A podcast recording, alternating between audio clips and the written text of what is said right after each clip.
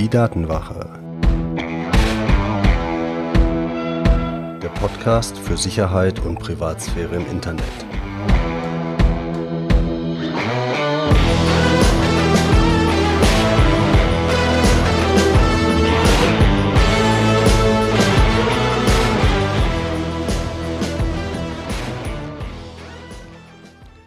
Hallo und herzlich willkommen zu einer neuen Folge der Datenwache. Ich bin Mitch und unser Thema heute sind sichere und private Videokonferenzen. Denn gerade jetzt im Zeitalter von Social Distancing ist Kommunikation wichtiger denn je. Und auch wenn es schwierige Zeiten sind, Datenschutz und Privatsphäre sollten wir zumindest nicht so einfach über Bord werfen. Denn es gibt ja Alternativen zu den ganzen Skypes und Zooms dieser Welt aber man muss auch ganz klar sagen, jede Kommunikation ist aktuell besser als keine.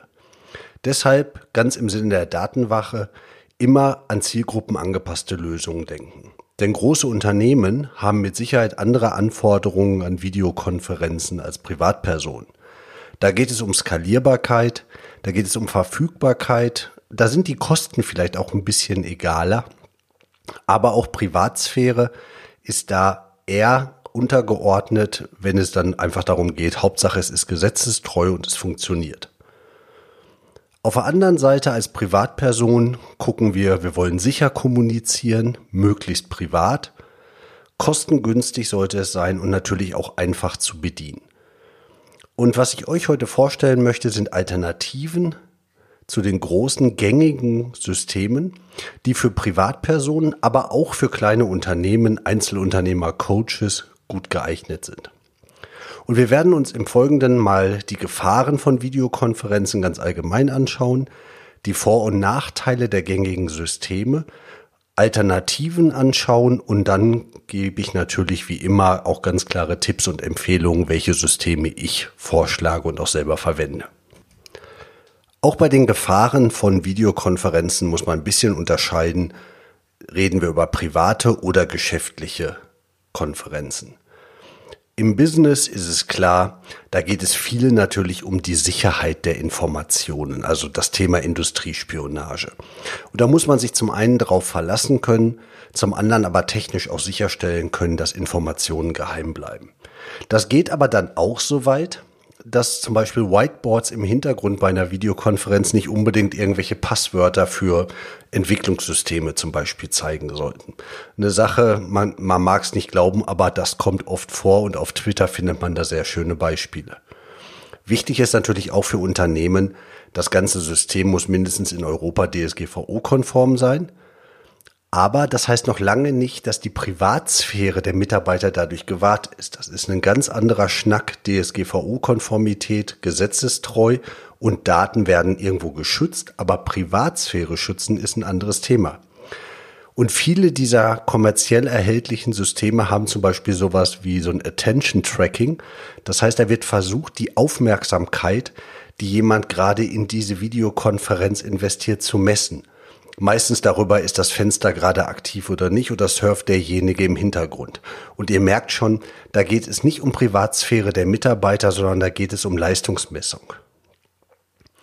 Wenn wir uns jetzt privat Videokonferenzen anschauen, dann interessiert uns ja vermutlich mehr, ganz so im Sinne des Datenschutzes, wer hat da Zugriff auf unsere Daten, was lernen diejenigen aus unseren Daten. Und genauso wie bei Messengern und E-Mails ja schon hier besprochen, ist es auch bei Videokonferenzen so, aus dieser Kommunikation kann man viel über unser Verhalten lernen und darüber lernen, mit wem wir welche Art von Verbindung haben. Und deshalb sollten diese Informationen natürlich auch geschützt werden und darauf gehen die Lösungen gleich auch ein. Aber vorneweg vielleicht noch so ein, zwei Sicherheits Merkmale oder sichere Verhaltensweisen, die man sich angewöhnen sollte, wenn man Videokonferenzen macht. Das eine ist, ich würde immer empfehlen, die Kamera abzukleben vom Laptop, vom iPad, vom Telefon, von eurem Rechner. Und zwar nicht, damit diese Kamera nicht dann missbräuchlich angeschaltet wird, auch das kann ein interessanter Punkt sein, aber einfach nur, damit ihr dran denkt, dass ihr die Kamera aktiv freiknibbeln, freischalten müsst für die Konferenz und dass ihr den Aufkleber wieder drauf macht, einfach um euch dran zu erinnern, Kamera aus, Kamera an. Mikrofon an- und ausschalten. Ihr müsst euch wirklich zur Gewohnheit machen, Kamera aus, Mikrofon aus, Kamera an, Mikrofon an. Einfach um zu vermeiden, dass ihr eine Videokonferenz laufen lasst und gegebenenfalls irrtümlichen Videobild oder Ton übertragt. Und auch beim Desktop-Sharing, wenn ihr was freigeben wollt, immer dreimal gucken, gebt ihr gerade ein Fenster frei oder den gesamten Desktop.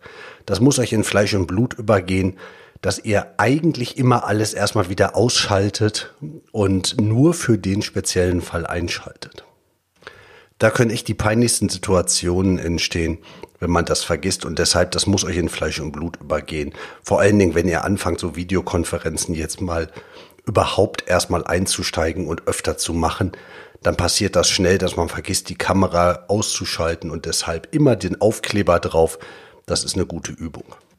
Aber warum gucken wir uns überhaupt Alternativen zu den gängigen Systemen an? Weil die funktionieren ja super. Also die ganz großen Big Player sind natürlich Skype und Zoom. Und man muss ganz klar sagen, von der Verfügbarkeit, von der Stabilität, auch von der User Experience sind diese Systeme super. Die funktionieren halt einfach und meistens auch absolut zuverlässig. Problem ist halt, Datenschutz ist natürlich bei weitem nicht so sexy wie hohe Verfügbarkeit, tolle Funktionalitäten, leichte Bedienbarkeit. Und deshalb kommen solche Sachen oft zu kurz, beziehungsweise werden vielleicht dann auch erstmal im zweiten oder dritten Schritt, wenn überhaupt, implementiert.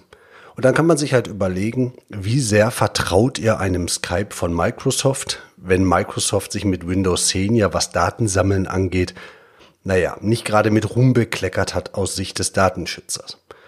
Und genauso hat Zoom in letzter Zeit einige unrühmliche Meldungen abgekriegt, was Weitergabe von Daten zum Beispiel an Facebook anging, aber auch durch Sicherheitslücken.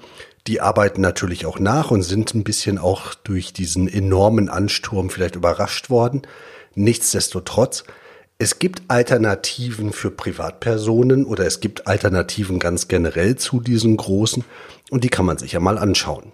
Denn ganz generell gilt natürlich, wenn teure kommerzielle Lösungen für Privatpersonen umsonst angeboten werden, dann kann das Werbung sein und ihr nur den Zweck dienen, euch zu dem teureren Produkt hinzuführen.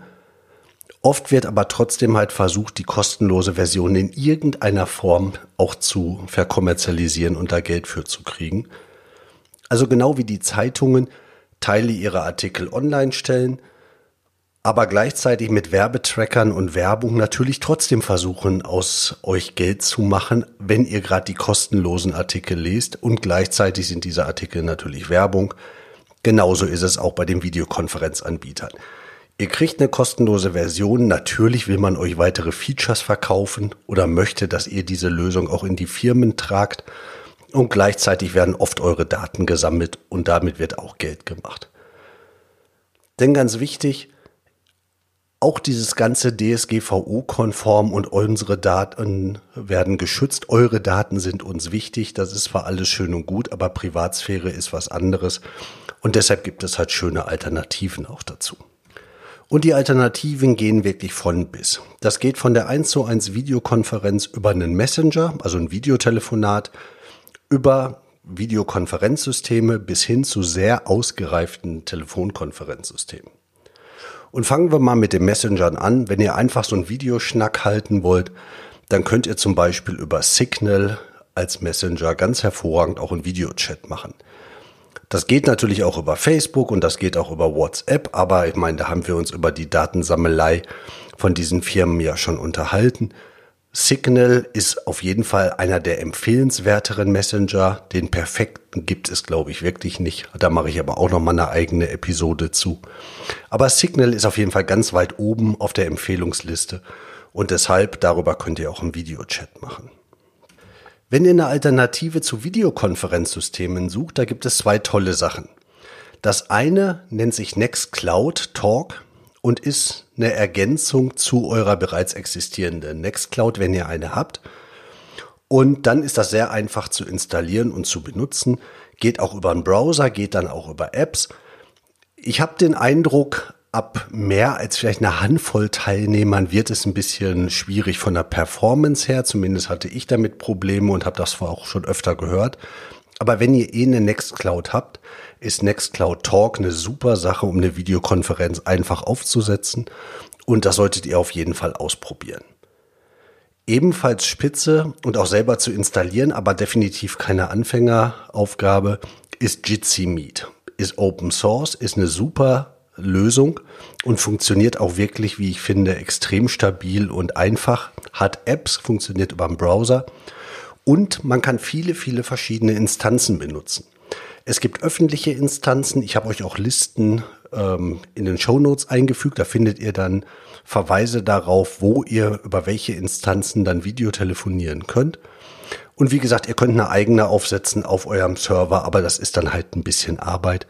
Aber dafür ist Jitsi Meet dann halt wirklich eine ganz tolle Sache und definitiv empfehlenswert, das auszuprobieren. Und manchmal muss es ja überhaupt gar keine Videokonferenz sein. Bei vielen Personen wird das dann sowieso in irgendeiner Form eher störend als hilfreich.